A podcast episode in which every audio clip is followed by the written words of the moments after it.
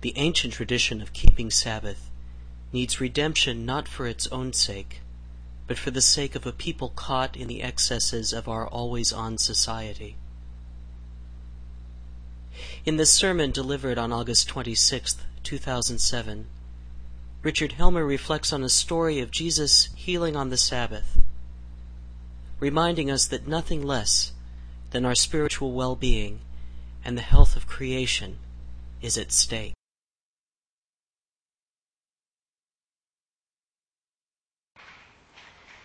In the name of the God of Sabbath, Amen.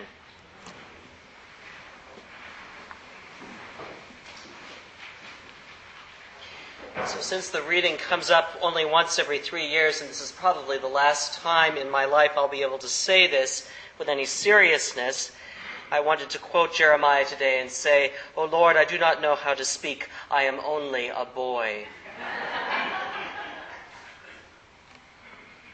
It used to be said that if one sat in a cafe in Paris long enough, the entire world would walk by. Now, having ever been in Paris myself, I couldn't say if that were true, but sitting yesterday for a bit over an hour at Peet's here in Mill Valley, I could almost translate the saying to our town. The incredible parade of people in and out of the door shoppers, walkers, the studious, the workers, the conversers, the readers. Meanwhile, a steady stream of vehicles rolled past, busy as any street in San Francisco was our beloved Throckmorton. Conversation around me was rather interesting to listen to. So, what wireless service do you use? Someone said. The response was, I don't think that's any of your business. or the conversation turned to hedge funds, or shopping lists, or work, or the vagaries of the stock market as we have all seen it these past few weeks. And of course, every other passerby going past those big picture windows had a cell phone stuck to his or her ear. Even a walk on a beautiful late summer afternoon might be wasted time if there were a friend or a loved one or a coworker who needed talking to. Quite frankly, it was astonishing even for me, and I am the perennial frenetic and sometimes obsessive worker. Astonishing for me to sit still in the middle of all this hustle and bustle and activity, and on a Saturday, no less. During the normal work week, much of this business is exported to the city nearby or wherever many of us work. While of course our children and grandchildren are kept on the move in school or at home, frequently by beleaguered parents who keep the household up and running. We are the always on culture. Even when we're off, we're on. We are altogether busier than a hive of bees, convinced of our own need to be more productive and more efficient with the short time that we have been given.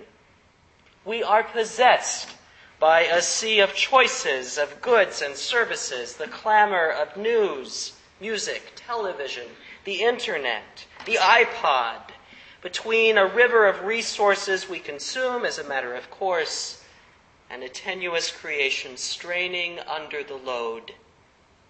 We are sometimes made blind to the simplicity that so many of our ancestors took for granted. So, just speaking about this tempts me to stand up and shout, Stop, if only for a moment. Have we forgotten the healing effects of a sound of the wind in the trees, the smell of fresh air, the passing warmth of a fleeting summer? or the moisture of the fog on our faces? Have we lost as a collective community the ability to be utterly silent, wordless, both in lips and mind, before our God? So, at a time when well over 40 members of all ages of our congregation are preparing to gather together on a retreat entitled Keeping Sabbath, and in a place and an age where Sabbath is more considered a luxury than a requirement, well, we get this gospel reading today. It is vintage Luke, beautifully and vividly written. At the center is a crippled woman, bent over with the weight of years, and perhaps Luke intended us to note her symbolic posture, heavily burdened with what is depicted as a draconian application of religious tradition. The leader of the synagogue who challenges Jesus for healing on the Sabbath seems to be completely out of touch with the needs right in front of him. And as he does elsewhere in the Gospels, Jesus reminds all who will hear him that the Sabbath is not an end unto itself. It is meant for us and our relationship with God and one another. Today's gospel, in this sense, is a classic tale of legalism versus grace, easily inviting us to embrace the temptation to demonize Jesus' opponents. Even worse, a religious tradition that cannot be divorced from our heritage as Christians. But to condemn them and walk away is quite frankly to condemn ourselves. For we are as good as any society throughout history in trying to enforce rectitude through legislation, be it a bill moving through government or a careful compromise on canonical provisions for our church, or a policy even in our own community here at Church of Our Savior that will just make everything crystal clear. Now, don't get me wrong, we probably need rules in many places, and good ones at that, but the word good begs the question, doesn't it? How do we know what serves us best and serves God and what doesn't? The question of today's gospel is about Sabbath, our desperate need today as a community to recover it from the seemingly endless parade of sports and practices and gadgets, the ever increasing demands of work, and the sea of noise, incessant noise. The need for Sabbath will not be served simply by bringing back the strictures of the now abandoned and somewhat romantically remembered blue light laws nor by deliberately depressing a frenetic economic engine upon so much our livelihood depends. Because, of course, healthy spirituality cannot be legislated or economically engineered. It must be cultivated, beginning within our own hearts and in our own unique lives and relationships perhaps most of all through a determined and joint effort with friends and families to say no at regular intervals to all the distractions from the gift of simple being, life itself, given to us moment by moment by a God who wants almost desperately to love us out of all that robs us of well being. Our deacon Betsy, with her sermon last week, left us with the image of a tired runner finding remarkable pleasure in the cool, clear, refreshing water of a mountain stream. That is the image of Sabbath as it should be a flowing current of refreshment, and not once or twice a year for the well planned vacation, but the careful, deliberate, regular rhythms that our spiritual ancestors cherished not only for themselves, but for their work and the earth as well. Of our need to till deep into the resources that cannot be purchased or marketed or packaged, the resources of our hearts, our breath, and relationships, of engaging our faith as do Jesus and his disciples and the community gathered in synagogue, and then responding with humble silence and quietude for a time. of simply being present in a moment that intersects with God's eternal moment, where we simply are, where we simply are without being defined by a million tugs and pulls at our tender existence. And in fact, the restoring of a sense of Sabbath is the beginning of restoring justice for ourselves and all who walk with us. Indeed, Joan Chittister put it this way the rabbis taught that the purpose of Sabbath was threefold. The first purpose of Sabbath, the rabbis said, was to free the poor as well as the rich for at least one day a week and that included the animals too. Nobody had to take an order from anybody on the Sabbath. Try that at Peet's. The second purpose of Sabbath, the rabbis teach, is to give people time to evaluate their work as God evaluated the work of creation, to see if their work too is really life giving. And finally, the purpose of Sabbath leisure was to give people space to contemplate the real meaning of life. If anything has brought the modern world to the brink of destruction, it must surely be the loss of Sabbath.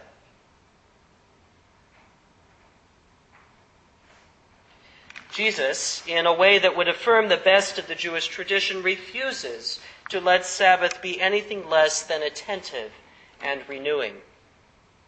For the burdened and harassed people, Jesus stands up to the powers that will co opt and collapse Sabbath into a hollow shell of tradition, a habit rather than a true practice, an enforceable dictum rather than a life giving discipline. The woman bent over and crippled epitomizes the tired lives of her people overwrought with enforced traditions that seem devoid of meaning. The great irony is that Sabbath, Jesus tells all who will listen, and to their great shame, has lost its purpose and meaning if it is only to be inflicted and enforced.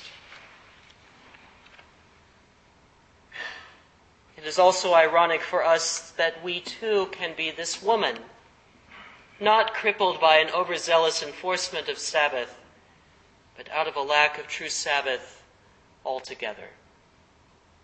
The call of Christ is to move beyond the hollow shells of our consumer driven culture, our insatiable appetite for things rather than life, our obsession with performance and productivity rather than simple being.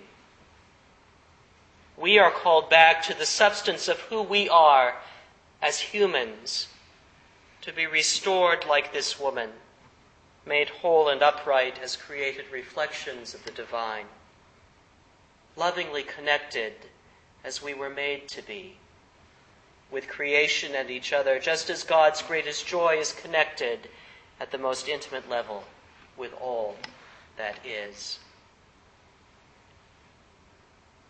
Phyllis Tickle has said In the beginning of Judeo Christian religion, there have been a number of ways of creating those little interruptions in normal life, those places where we can engage the mystery, those places of harmony and integration. A good Jew 2,000 years ago would have known that one of the ways of interrupting life and meeting with the spiritual was the Sabbath we used to keep the Sabbath. We used to set it aside and say, here is a time, here is an interruption in one of the dimensions that informs life, in which we will stop and we will honor the Spirit of God. We would honor the time before that consumption and the hours after that consumption by an interruption of all other habits we would hallow the time around that event, the Eucharist or the Mass or the Communion. That's what the Sabbath was. And it had built around it time and place. Our challenge this day as a community is to hold this time and this place, this sacred now, despite all the forces that seek to encroach on it, eroding our time together to celebrate what we have been given and what we have given in return and even to find a bit of rest for the sake of all the human family and the good news of God in Christ. Sabbath, after all, is not ultimately about law or keeping it, but it is about compassion. Compassion for the needs of our bodies and minds to rest.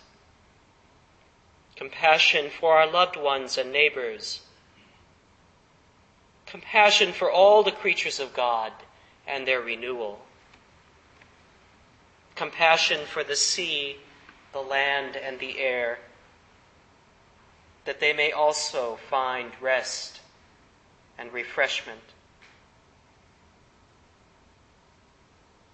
And time for radical identification with and for the God of compassion, who revels in all that has been made and calls it good. Amen.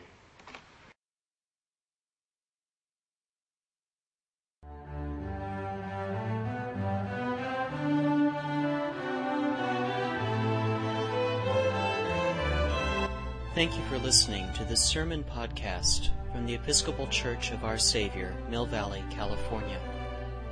We are a growing, welcoming community for those seeking to deepen their relationship with God and to journey in faith with God's people through the breaking of bread and in service to others in Christ's name. You can reach us by phone at 415 388 1907 or visit us online at oursaviourmv.org. That's O-U-R S-A-V-I-O-U-R M-V for Mill Valley We wish you God's peace, and we hope to be able to greet you in person very soon.